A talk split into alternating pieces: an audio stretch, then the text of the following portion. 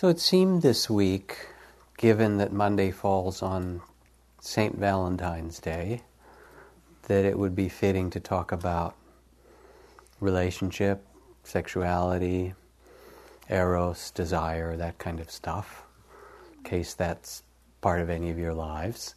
Um, and I do it with some hesitation, temerity, because I think about the recent fight that I had with my wife, actually, in which I was upset because she was complaining about some things that I didn't think she should be complaining about, and she was upset because I was being blaming and judgmental, and then it kind of escalated from there. You know, you don't you teach non-judgment, right? that kind of thing. So, and uh, when I think about the marriages of many of my colleagues, Buddhist teachers, Tibetan lamas, and so forth. You know how it is. It's like that, right? so you can listen with a certain, what's the right phrase? Um, yeah, just kind of listen and see if it makes any sense to you. it be- begins so importantly and amazingly, you could say, the conversation with love, really, because life begins and ends with love. We seek love. Maybe you could say we are love. As the poet Rumi writes, don't fill the wine jar again and again. Break the jar and jump into the ocean of wine. Satisfy yourself. So, um, some years ago, Thich Nhat Hanh, who is currently in his first uh, return to Vietnam in 40 years, he's on a three month teaching tour and pilgrimage in Vietnam, and stories I've heard are really quite wonderful about his being back there finally. But anyway, Thich Nhat Hanh was giving a set of lectures in Plum Village in this community in France, and he was going to give them on the Brahma Viharas, the teachings of loving kindness and compassion and sympathetic joy and equanimity. And he started to do that. And people listened like you're listening, and they were kind of sitting there. And after a while, it started to get a little bit, you know, sleepy, like it's okay, Buddhist teachings, yeah, right, yeah, yeah. and then he paused for a moment and he said, She was 21 years old when I first saw her walking down the steps of this temple in Dong Lai or whatever this village was in Vietnam and she moved like an angel, and I fell in love immediately. And everyone kind of sat up. and he began this beautiful book, actually, that was published from these lectures. One chapter was the traditional Buddhist teachings about loving kindness and compassion, and then the alternate chapters were the story of falling in love with this young nun. Um, and uh, it caught people's attention. Pablo Neruda. So wonderful. The captain's verses. He writes You know how this is. If I look at the crystal moon, at the red branch of the slow autumn at my window, if I touch near the fire the impalpable ash or the wrinkled body of the log, everything carries me to you as if everything that exists aromas, light, metals were little boats that sail toward those isles of yours that wait for me. This whole book of verses of love and passion and seeing the beloved everywhere. Or Rumi again, where are you? Where he writes, if you're bored and contemptuous, love is a walk in a meadow. If you're stranded somewhere and exhausted, love is an Arabian horse. The ocean feeds itself to fish. If you're ocean fish, why bother with bread? If I were a rose in this spring, I would change into a hundred rose bushes. Why turn around this frustrated body tethered in the barn when you could be free in the infinite pasture of love? All these poems about love begin with love. I mean, where do we think we come from? Come out of love in some fashion. I saw a bumper sticker that said, born all right the first time.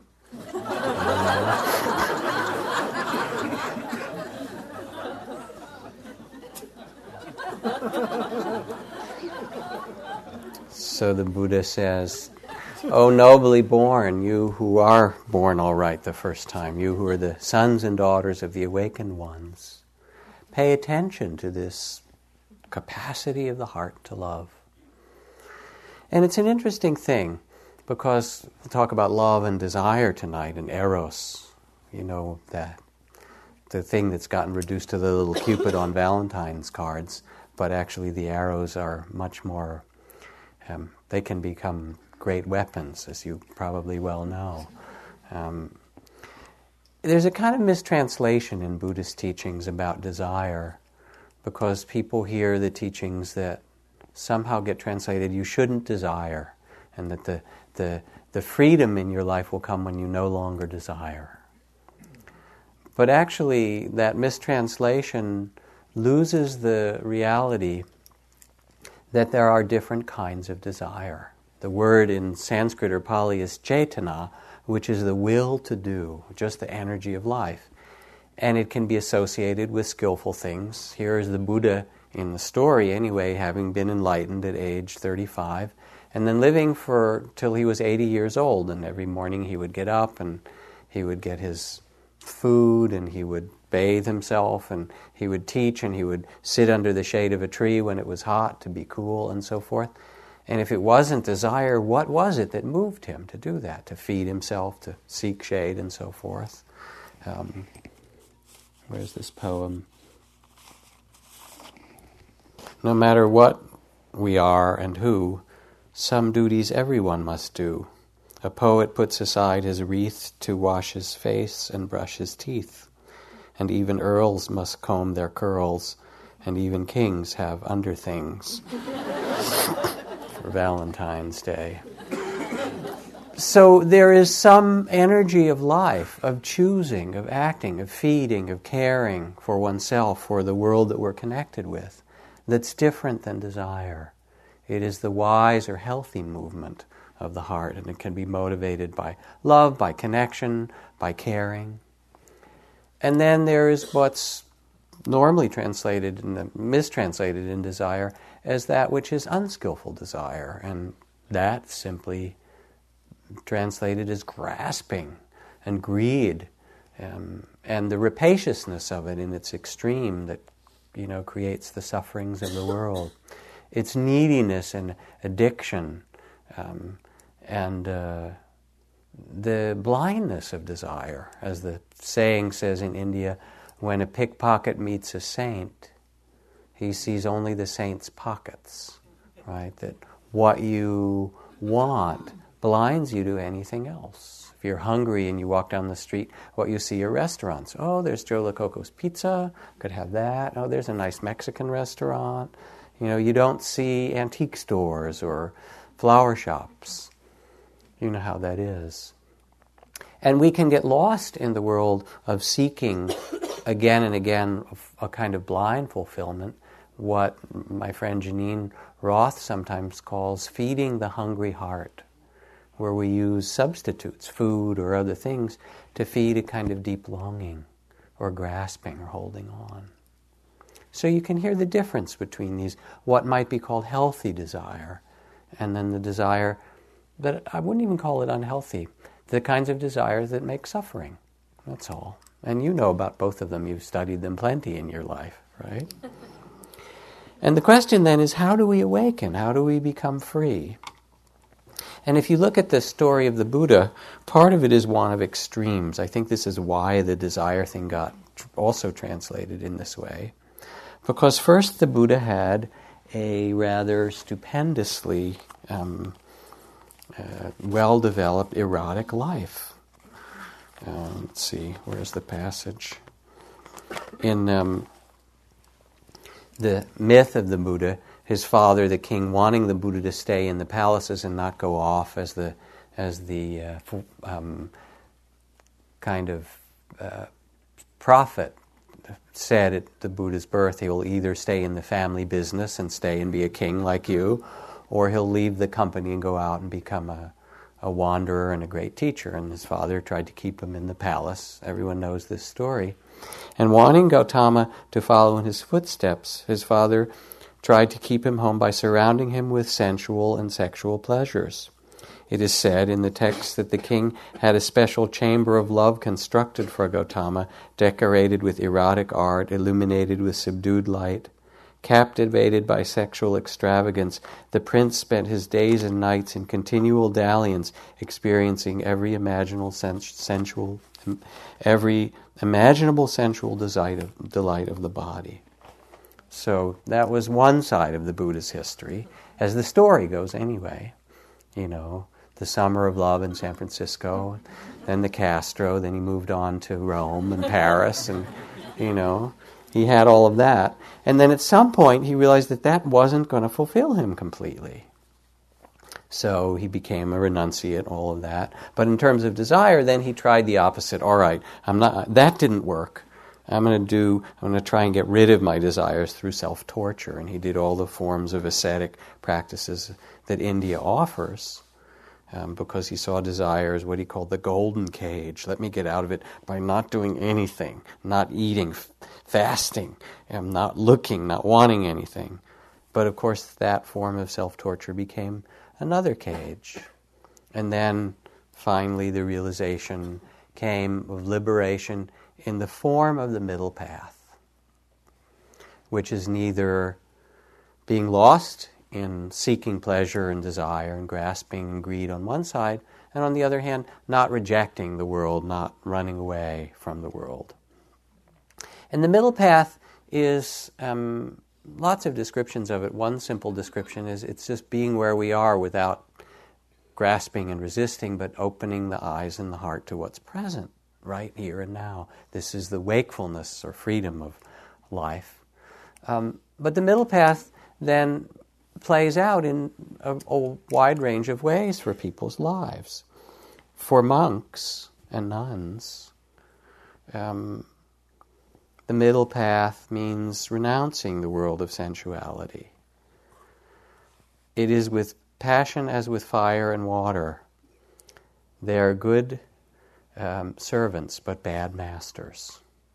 So, for the monastic order, sensuality was talked about as a kind of danger. I remember this. Um, and there's a beautiful story, Ajahn Sumedho, my friend in England, has when they were casting a Buddha image for his big temple in England, um, many, many people came for this special ceremony to create the image of the Buddha as a kind of central reminder in the monastery. And the last thing they cast, quite separately, is the little flame that sticks out of the top of the Buddha's head, which is really the flame of radiant awakening.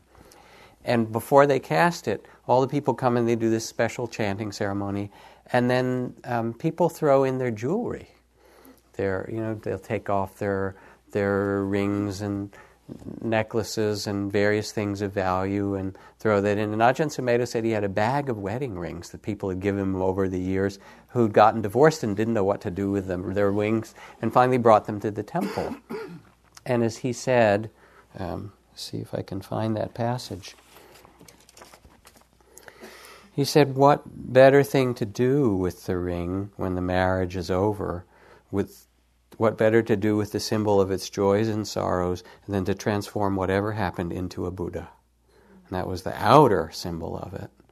Um, but to take that, um, the metal of everyone's materialism and vanity and superstition and their loves and hates and broken hearts, all of the things that were represented in some of those gifts anyway, and transform them into the light of awakening. And this is what we did in a symbolic way. Um, and it's really what is possible in the path. Now, one of my teachers, Mahasi Sayadaw, who came here from Burma to teach years ago, we brought him to America. Somebody asked him about practicing with sexuality, and he'd been a celibate monk since he was a boy. Since he was eight years old, he was in robes. And he said, Oh, sexuality, that's gross, base, and disgusting. That was his reply, which didn't go over really well with the people sitting there. And later on, in the, at the end of that retreat, it was a three month retreat we were teaching, we had Dharma Follies. We had a kind of um, theater piece that just looked at what we were doing from another perspective, which I think was very healthy. And one of the staff members got up and dressed herself to look somewhat like the master from Burma and said, I have a lecture to give you about sexuality. And someone poses the student and asks the same question. And she said, Yes, it is engrossing, basic, and worth discussing. Right? so, on one side, there's the kind of celibacy. You know, it's dangerous for monastics because then you leave the monastery. So, that's the kind of way that it's held there. On the other side, the middle path, taught for householders, as the Buddha says, the um, life of a householder includes the pleasures of the world, the five strands of sensual pleasure, and as long as they are um, followed in a wise and skillful way, they are the um, part of the gift or the benefit of living as a householder. Um, Carl Jung puts it in another fashion. Um, he says, the erotic instinct is something questionable and will always be so, whatever a future set of laws may have to say on the matter. It belongs, on one hand, to our original animal nature, which exists as long as humans have an animal body. On the other hand, it is connected with the highest form of spirit. But it blooms only when spirit and instinct are in true harmony. If one or the other aspect is missing, then an injury occurs, or at least there's a one sided lack of balance that slips into pathology. Too much of the animal disfigures the civilized human being. Too much culture makes for a sick animal. And so, for the path of the householder, there is this possibility of balance that Jung describes in that passage, which is um, to awaken to these energies and to use them for our own liberation and freedom. Now, if we begin to look at desire and love and eros and so forth, and begin to actually study it, we can see that there's like different channels, just like you can turn on different channels, you know, with your remote, um, the sports channel or the Playboy channel or whatever it happens to be, the shopping channel and so forth. That love is kind of the same thing and eros.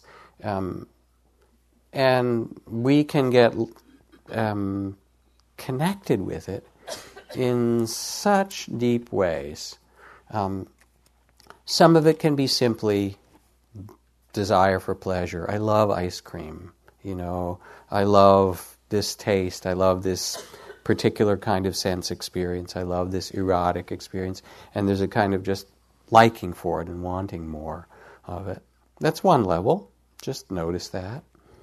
And notice how it is to fulfill it. I mean, it's really kind of wonderful. And then it ends. And then it comes again. And it seems to be that fulfilling it doesn't really quench it. I mean, the interesting thing when you get your favorite flavor of ice cream, there you are going out, you know, and you're imagining, I really want to go to um, Cold Stone and get um, uh, Devonshire, you know, double cream, clotted cream ice cream mixed with, uh, you know, these kind of nuts and, and some chocolate sauce on it or something. You have your whole fantasy and you're there, you know, thinking about it in your apartment or your place, and then you decide to go down to San Rafael or wherever the, your ice cream place is. And the whole way, there's this tremendous visualization and salivation, right? And then finally you get there and they're making it for you and you see it and you're about to have it and there's this whole kind of welling up of delight. And then you get it and you take one bite of it and it's really good, okay? And the minute you take the bite, you feel, oh, oh, already I'm better. I'm so happy. and part of what makes you happy is the taste good. It's true. But a lot of what makes you happy is that the desire's gone away that you fulfilled the desire. It doesn't. Re- I mean, it's like when you're sitting there at the end of the sitting, and you're, you know, nudgy and restless and so forth, and you can't wait for the bell to ring, and then finally, and you're incredibly happy for a moment. Oh my God, the bell fang- finally rang, right? And why are you happy? You haven't even moved. You're exactly the same as you were, right? except the bell rang. And what made you happy was the cessation of the desire, that no longer were you in that place of wanting. Instead, you just were sitting there. You could actually sit for a while longer, right? so there's this kind, the, the, the, the love of, of something, the ice cream or the bell to ring. And then there's businessman's love, right? Which is I'll love you if you love me with, you know, a few little fine print in the contract. it's a sort of exchange where we take care of one another. It's fine, we're just sort of looking at these, paying attention to them. And there's erotic love, the kind of sensual, sexual eros that's got its own beauty to it. We talked about, and then there's brotherly, sisterly love. And you read in the texts and the stories of the beautiful uh, community of love around the Buddha, where the Buddha walks in one monastery and all these people are living there, monks, and they're part of them, nuns, and their place in the forest, and so forth. And he says, How goes it with you? Or some simple question like that How is it going? And the abbot says, It goes very well. And the Buddha says, What does it mean that it goes well? And the abbot says, We are living together like milk and water, viewing one another with kindly eyes.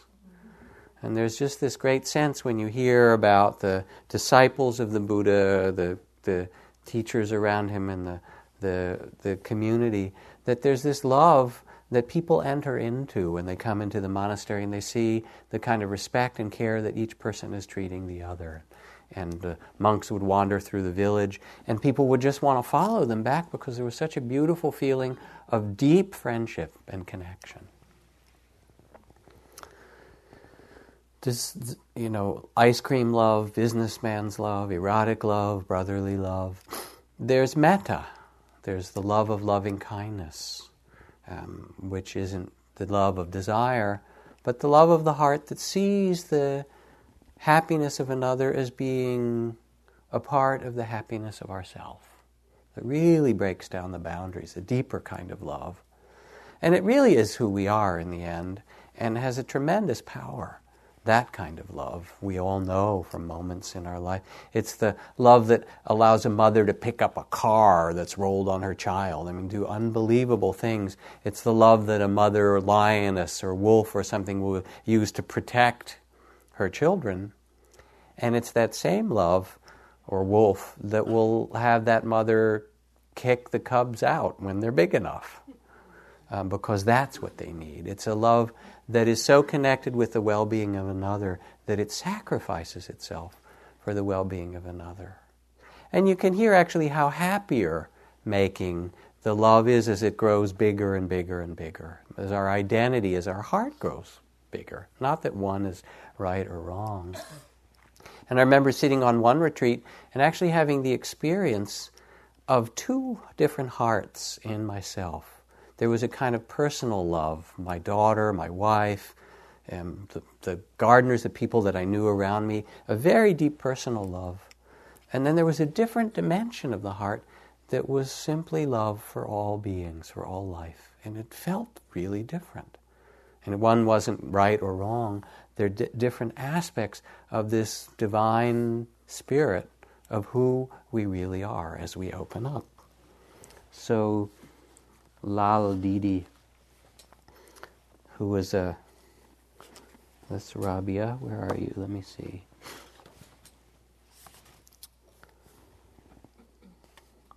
Yeah, Lal Didi, who was a great um, kind of uh, saint and ecstatic in India. She writes, On the way, the difficulties feel like being ground by a millstone on the way to love like night coming at noon, like lightning through the clouds. But don't worry. What must come, comes. Face everything with love. Now, wherever I look, everything is new. The mind is new, the moon, the sun. The whole world looks rinsed with water, washed in the rain of I am that, and that is what I am. And Lala leaps and dances inside the energy that creates and sustains the universe. And this is the love like gravity. I mean, maybe that's what gravity is. No one really knows. They just describe the laws of it, but no one knows what gravity is. But what do you think attracts the sun and the earth and the stars and everybody in the universe wants to get back together again. Cosmic allurement. It is the pull of the universe toward itself, toward the oneness from which it comes. And this is felt in our consciousness as love. So then you say, Oh, that's so beautiful. How do we do it? Oh, nobly born, how about in relationships? There's all these levels, and you can see it even in one day. There's the businessman's love. I can see it in my marriage. Yeah, I'll do this. I'll, I'll go do the shopping, you know, if you cook the dinner or whatever that kind of thing is. And the erotic love and the metta and the caring for her well being as much as my own. And the ice cream part and all of that. Relationships, you know, are they for meeting our needs? For sure. But is that all? Is there some other possibility? What levels can our love open us to? When I do marriage ceremonies, which I haven't in recent years much, except for a couple of very close friends, but I used to do quite a few of them. Um, one of the things that I would do would be to talk to the people who are getting married in front of everybody else who is there and say, you know, this marriage isn't starting today. These people are getting married because the love between them has already grown very deep, and now they've asked us to come together to witness this love and to help hold them in that. It's kind of the community of love around them. And I've married all kinds of couples, and you know, heterosexual and gay and lesbian, and probably other kinds as well. But anyway, um, and one of the things that I talk about is, um, well, Suzuki Roshi says it very nicely in this little story. He says, when helping Suzuki Roshi prepare for a marriage ceremony, I said, Roshi, I don't understand. You recite the same thing at every wedding. You say to the man, You have married the perfect wife. And then you say to the uh, woman, You have married the perfect husband. You say that no matter who it is. He smiled at me mischievously and said, You don't understand? There's a story from um, uh, Mother Teresa, in which she was being interviewed by Malcolm Muggeridge, I think, the British philosopher, on BBC, in this whole series of interviews. And when he finished in interviewing her about all the work she did with orphans and dying people and so forth, and very, very moving, he said at one point, he said, uh, you know, still it must be easier for you because you're a nun. You don't have the complexities of life that we householders do. You don't have, you know, insurance policies and cars and, um, you know, you're not married and so forth. And she said, no, no, no, no. We have cars and I'm married too. And she held up the ring that was the symbolic, this symbol of the wedding to Christ. And she looked right in, him right in the eye and she said, and he can be very difficult sometimes. right? So I tell this story when I marry people, um, as I do something about Suzuki Roshi's teaching about what's perfect, because the point isn't to find perfection in another person. You've tried that a long time, unsuccessfully, right? The point is to perfect your love the point of a relationship. And so if things go wrong and so forth, that's the place to really learn to love. Someone came and gave me this beautiful poem from the New York subway. My neighbor's musical instrument of choice is the door. At first, I thought it was a major nuisance. And then I saw it was really part of a kind of percussion sonata. And the aggravation dissolved, and now I observe how skillful this soloist is in his entrance and exit. So, of course, you get annoyed with your neighbor or your partner or whatever. Um, and the mantra in relationship is this too. You know, well, I thought I'd be together with this person or that, and it was all right until we got to this. But this one is unacceptable. And then the sacred mantra is mm, this too, this too. That's it. and then you fight, right? And um, fight, mostly we fight because we think we're right. You know, a happy relationship is where each partner grants the possibility that the other may be right, though neither really believes it. Yes? Or it's like the timid student who went up to the teacher and said, I couldn't make out what you wrote on the margin of my paper, sir. And the teacher said, I told you to write more legibly. it's so easy to judge that person because they're not acting the right way and not fulfilling the way it's supposed to be. And then when we really get activated in that way, we pull out our arsenal of weapons. And uh, it's said that everybody is bequeathed a certain weaponry from your family heritage you know, and for some it's sort of a short stiletto that you carry in your boot and just pull it out at the right moment. For some it's a broadsword. You know what the weaponry is and you know who you got it from. And then there's a certain moment where it gets really tough and then, you know, maybe not the weapons of mass destruction, but some of the intermediate level weapons start to come out. So what do you do with all of this? As um, Ed Brown writes, Always I insisted you alone were to blame. In this last instant, my eyes open and I regard you with all the tenderness and forgiveness I have withheld for so long. How does one use relationship? Yes, to meet needs, and needs are a part of life, and that's all right. But it can be so much more than that.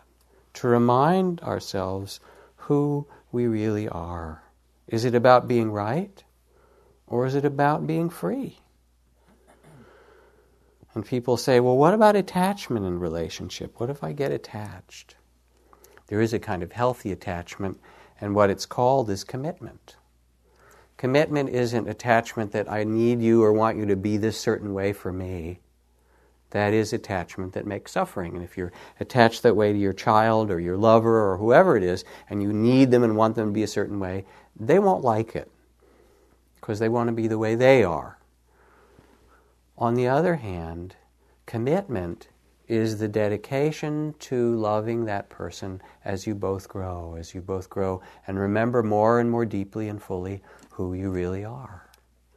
And through this commitment, there grows patience and compassion and the capacity for a kind intention, and the capacity to set boundaries, to say yes and no, and to care for one another, to care for oneself.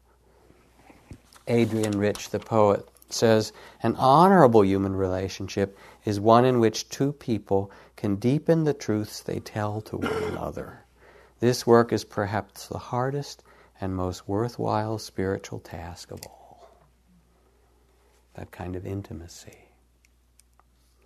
So, a story I've told here before, but it seems fitting for Valentine's, happened on a retreat last year where I read this passage about love or compassion from Richard Selzer. Um, and so I read this at a retreat. Um, and early on in the retreat, a woman came up to me in the first interview that we had. And I said, How is the sitting going? She said, I'm just so angry. And I said, Well, that's okay. Can you just sit and be angry and hold it with a spirit of mindfulness and compassion? You don't have to fix it or not be angry or judge it. Can you actually get curious? What is anger like? What's the story is tell? What, what does all this feel like in your body? You know, and instead of judging, can you feel this with compassion? And she, then she said, feel it. I'm so angry. It's all his fault, you know. I said, well, okay, so now you all also want to feel blame as well as anger, and that's okay, and judgment and so forth. And she said, you know, we started this business, my husband and I. Um, our children moved out, and we took our money and we started this business, and he's really irresponsible. He's not a very good business partner. He's not keeping up his end. He's not systematic with it and so forth. I'm afraid we're going to lose everything, you know. And I've talked to him all these times, and he just didn't follow through on something. And she was just, you know, I don't know what I'm, I'm at my wits' end. I'm so uh, upset and angry. What should I do? So, what would you tell her? I said, for right now, don't do anything. Just sit with it. I mean, first of all, I didn't know the answer. Um, but more than that, um, that wasn't where she was. She was at a retreat.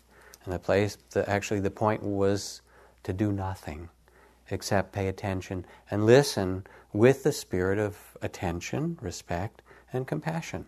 Yourself, another, all the stories of anger, you know all those stories told, you know, the righteousness of it and all that stuff. So, anyway, in the course of the retreat, I gave this talk on loving kindness, and I read one of my favorite stories from Richard Selzer, where he writes I stand by the bed where a young woman lies, her face post operative, her mouth twisted in palsy, clown like.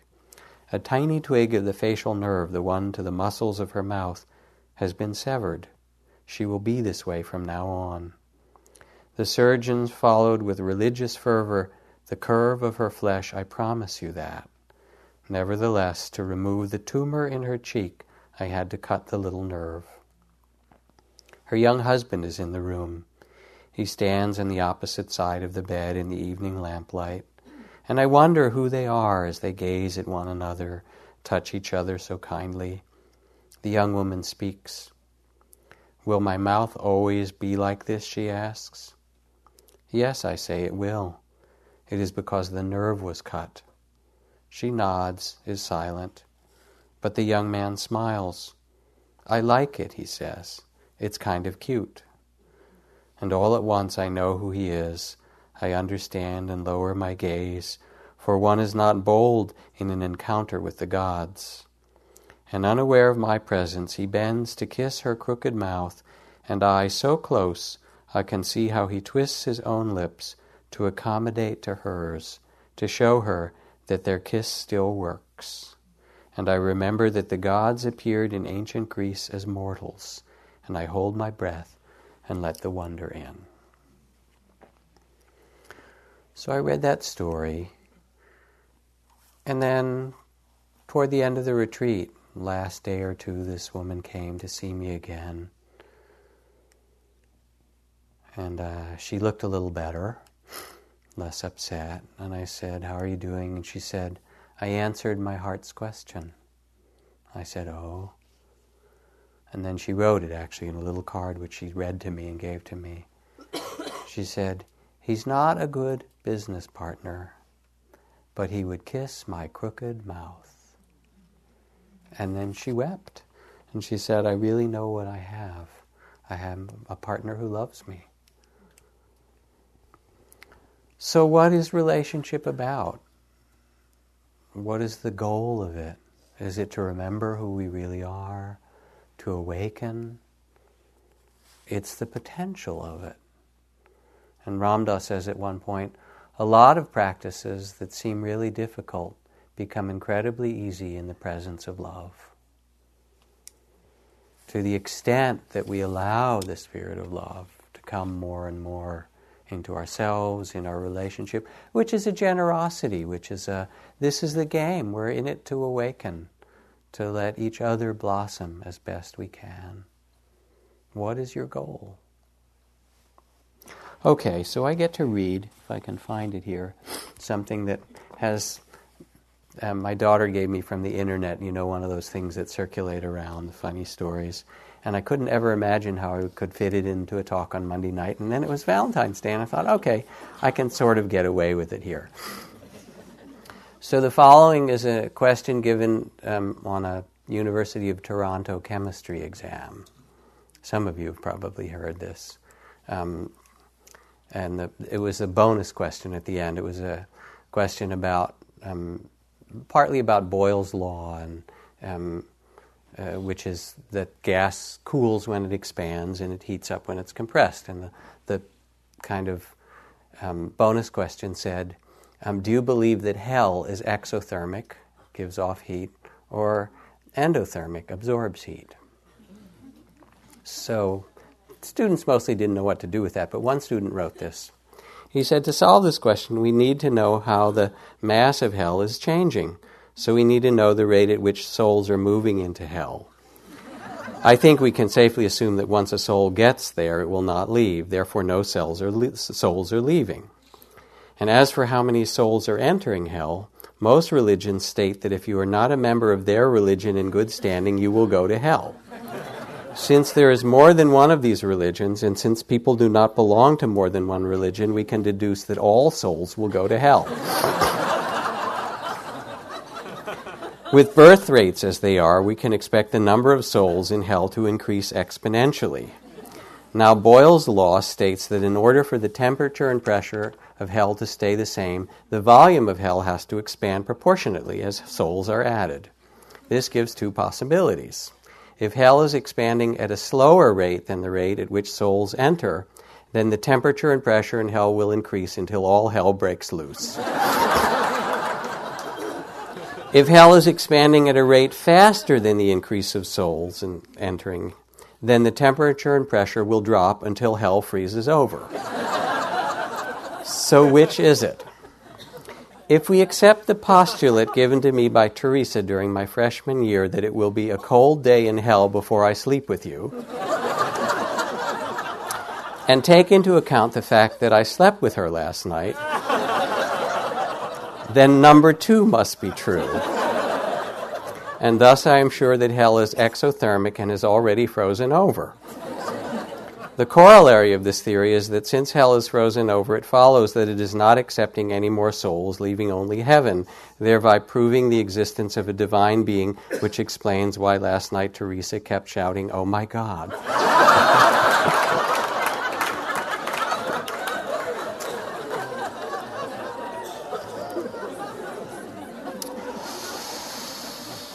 Okay. So we've done, thank you, Caroline. We've done desire and the middle path and using relationship, uh, the difference between attachment and commitment. Can you feel the difference? And now we're to sexuality. Oh, nobly born. Sexuality is such an amazing, mysterious dance of being alive if you look and listen carefully, this whole life is so mysterious. I mean, who does it happen to? Who are you in there that got into this body and are hearing these words? And if you look and say, Who am I? Am I this body or these feelings or thoughts? They're all changing like a river. Well, maybe I'm the one who's aware of this. But even when you look deeply into the awareness, what you see is there's this kind of amorphous space of knowing that is open and generous and easy and allowing for good movies and bad movies and everything in between, you know, comedies and tragedies. And then you look in the mirror and say, wow, that was quite a year, wasn't it? That one. It's the place that neither grows nor gets stuck or changes. It is that which was there before you were born. It is your own true nature. So then, looking from the place of this mystery, we kind of in regard incarnation. And incarnation is a really weird thing. How you get a physical body. One of my teachers called it the meat body, right? Bones and meat, you know, and a little makeup on top of it, basically. Um, and how do you get in here? Through through sex, through procreation. You know, maybe test tube babies, but even so, there's some procreation involved in that in some fashion or other. And I find it so interesting, especially when you encounter other forms of life. I remember swimming with the dolphins and having this great big eye, you know, come right up to me and look. Um, you know, and then holding on and being carried around, uh, you know, the salt water in this bay that where we were swimming, and how fantastic it was. And it was clear that this was a being who was really interested and probably knew as much as I did in other ways, many more um, things that I didn't. Or I remember going to visit Koko, who is the one of the gorillas that's been taught sign language, who lived in Palo Alto for a long time at the um, uh, Gorilla Foundation, I guess it's called. And when we went, my daughter Caroline was young then. She was, I don't know, maybe eight years old. And we went with one of the sign language teachers for Koko.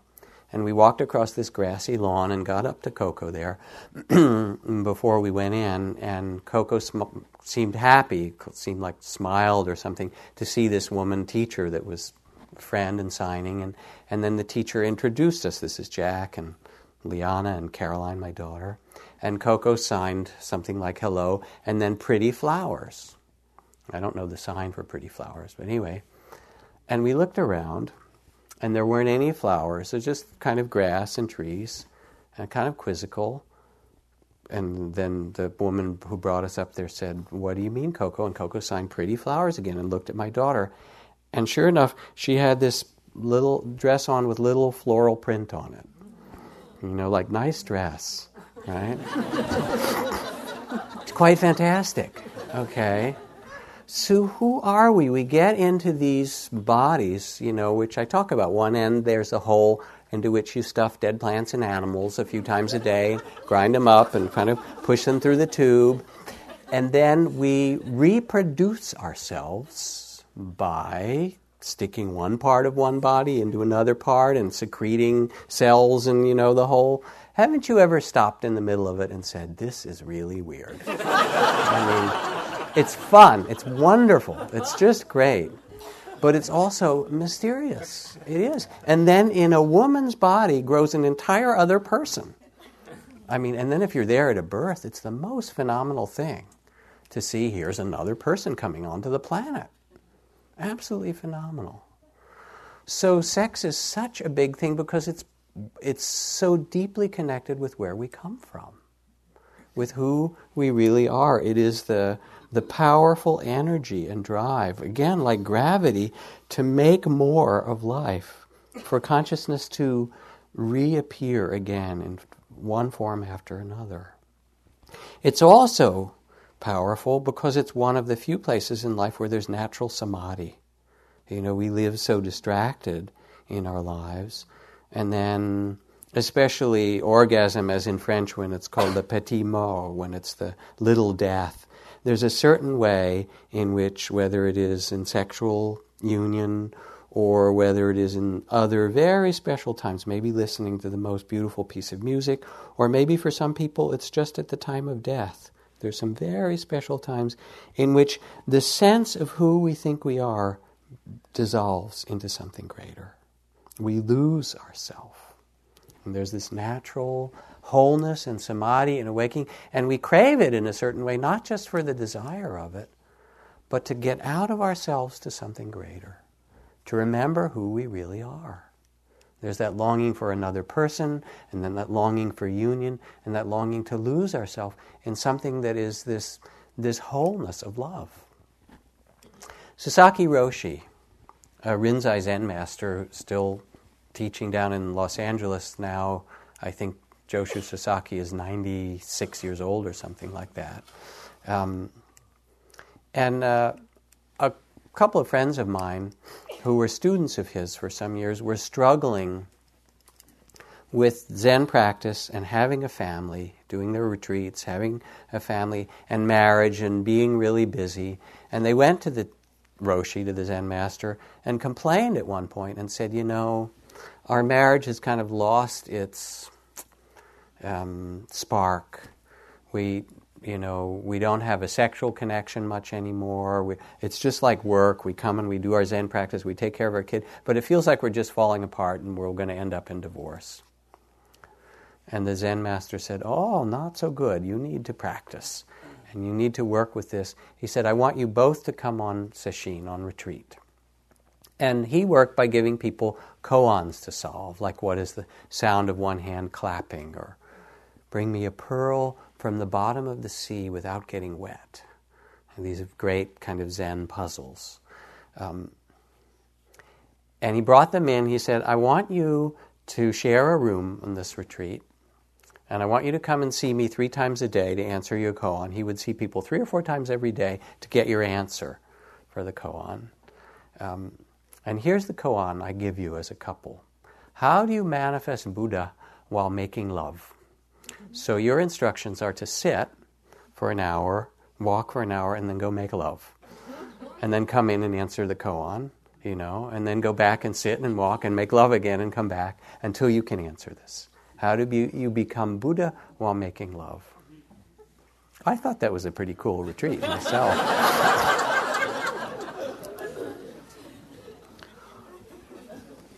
Now, on the other hand, you know, so one could say, oh, that's the way I want to do it, you know. Um, on the other hand, um, there, so there are people who use sexuality and connection in order to come to the divine, and it's a beautiful thing. And then there are those who say, I don't need that. I, I have another avenue or another way to do it. Um, Rabia, great Sufi Islamic saint, um, um, she was uh, and poet. Um, she was beautiful and ecstatic and revered by all kinds of people. And the emir, like the sultan of Basra, you now know where Basra is from the news, right? Um, decided that he wanted to marry her. And he offered her his kingdom. And she wrote him this letter back I'm not interested really in possessing all you own, nor in your possessing me, nor in making you my slave, nor in having my attention distracted from God for even a split second. And she went on Control yourself, don't let others control you. Instead, share your inheritance with them and suffer like they do the common suffering of time. And as you act, remember the day of your death. And as for me, whatever bride price you can come up with, understand the God I worship can double it. Thank you, Rabia. I remember asking um, one very great Tibetan Lama, Karmapa, who was celibate about Tantra and sexuality and celibacy and so forth. And, um, you know, why was he celibate? And his answer was, I'm celibate for the same reason that you're not, because it makes me happy. He said, I already feel so connected, so alive in my love for all things. I don't seek it in any way. Sexuality is just, I mean, just falls away for him. Okay, that's one way, right? I remember when I was sitting on retreat as a monk, trying to be celibate and so forth, and here I was 22, 23 years old.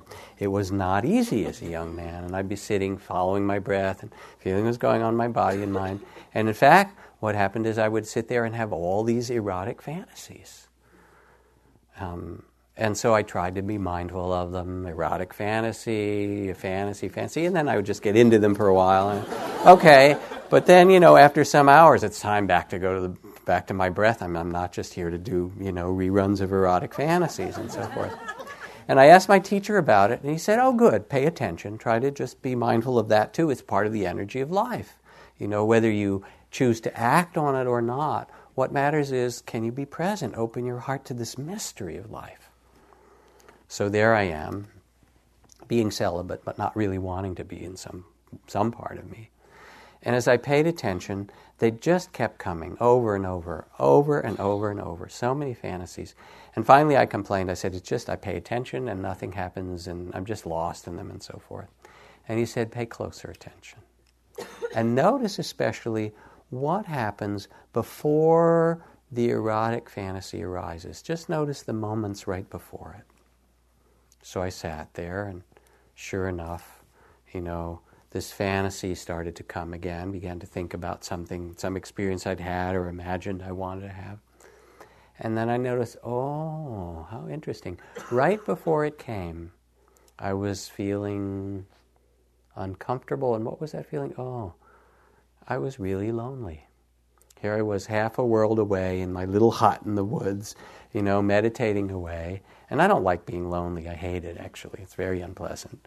You know, it's something, something that I think that I, as I've said, um, I have a twin brother, and I have a feeling that I even had the idea that if I had to get born, I was going to have a partner, you know, in the womb. We kind of, so I wouldn't even be lonely when I came into this life. Anyway, so loneliness has been a theme for me, and there it is.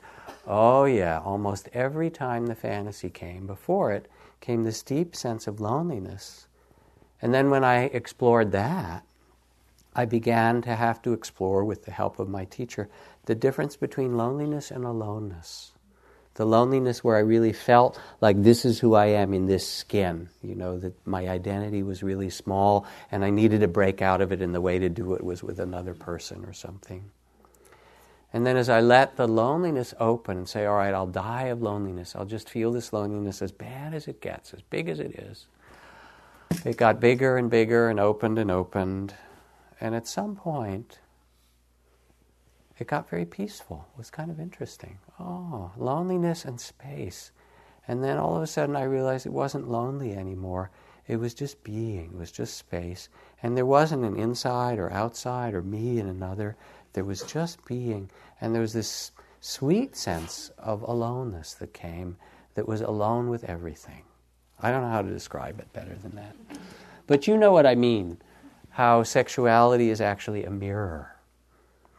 It's not the sex itself or the eros, but that it becomes a reflection for needs or fears or insecurities or wants or or hopes or loneliness or longing or all those things get reflected in it. I mean, uh, one young Tibetan Lama I was talking to about it, he said, You Americans are so neurotic about it. We Tibetans just do it, right? And you have all these ideas about it. So, for householders, the teachings around sexuality are that it is a neutral energy and that it can be associated with that which is unskillful, from the extremes of rape and aggression to greed and, you know, the misuse of sexuality and the causing of suffering. The basic teaching is to refrain from those actions that cause suffering to yourself or another person through misuse of sexuality. I, when I teach this precept, I usually ask how many people in the room have made idiots of yourself in your sex life? And then, of course, I don't need to have anybody raise their hands because we know the answer. Um, so, on one side, the energy can be used in unskillful ways to cause suffering for ourselves or another, or be lost in it, or, or worse. And on the other side, it can be associated with communion and sharing and the breaking open of boundaries and the intimacy and love and the mystery of life. I was on a panel on sexuality and spirituality in the city some years ago with Allen Ginsberg, Tsultrim Allione, who's this Tibetan Lama, Luisah Teach, Teish, who is a kind of Yoruba priestess. Um, and it was interesting because we talked a lot about sexuality. Nobody mentioned love for a long time. It was just about sex. And then finally, somebody in the audience jumped up and said, Wait, what about love? Anything in our life can be used to awaken.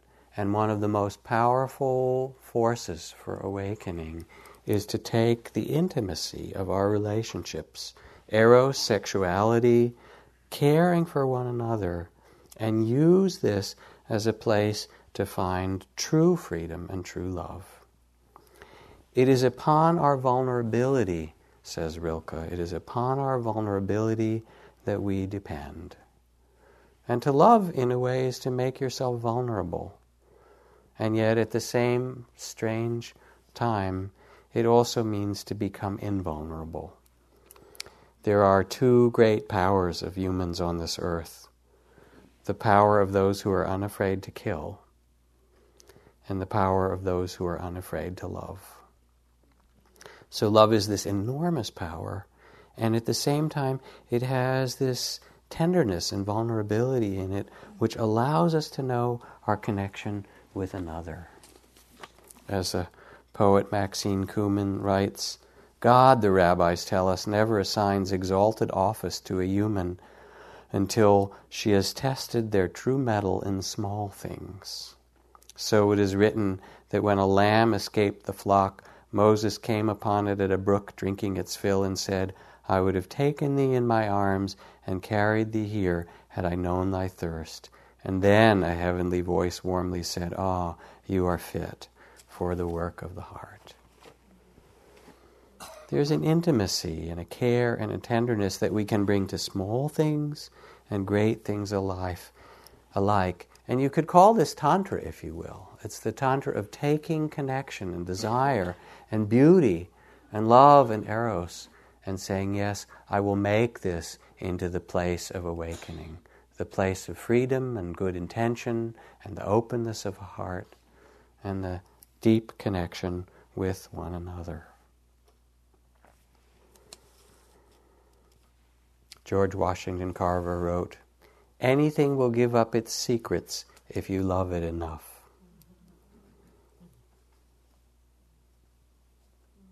The vulnerability of the heart, the willingness to do that. And we see it, we see the power of it in those who truly love around us. What an amazing spirit it is in all its levels. My teacher Nisargadatta used to say, Wisdom says I am nothing, and love says that I am everything.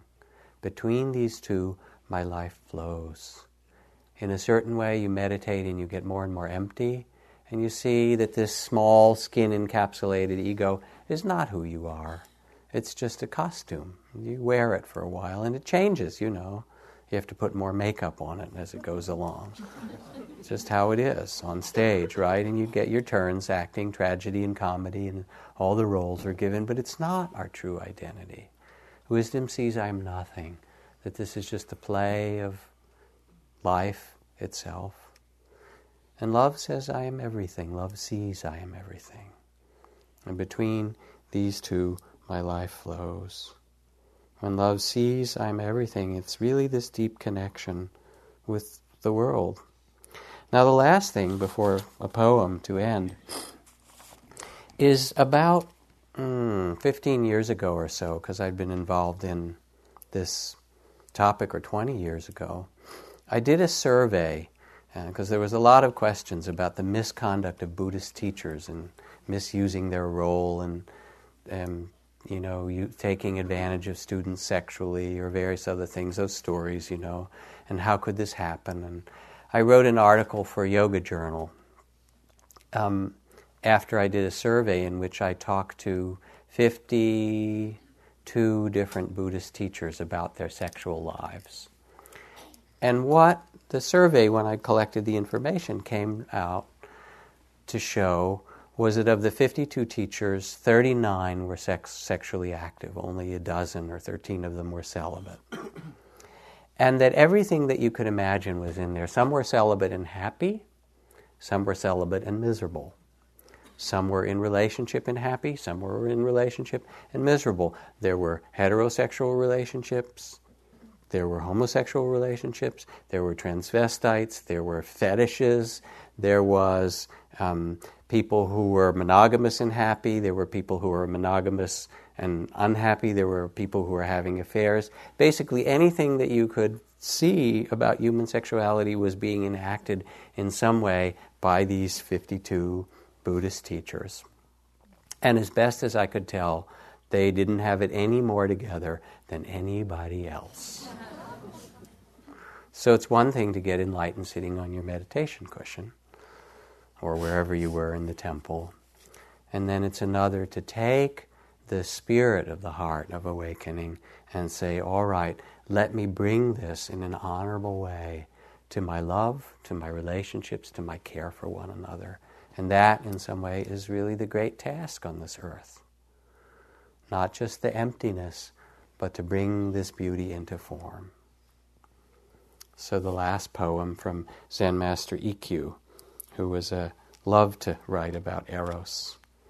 Long life, the wild pines want it too. Passion's red thread is infinite, like the earth always under me. I'm 70, still alive, looking up every night, snapping my fingers at time at the promise of love. Here he is, still alive and erotic and loving at 70. I'd love to give you something too, but what would help? Self, other, right, wrong. Waste your life arguing. Face it. You're happy, really happy. You are. Don't worry, please. How many times do I have to say it? There is no way not to be who you are and where. Don't worry, please. How many times do I have to say it? There is no way not to be who you are and where. So let's sit for a moment.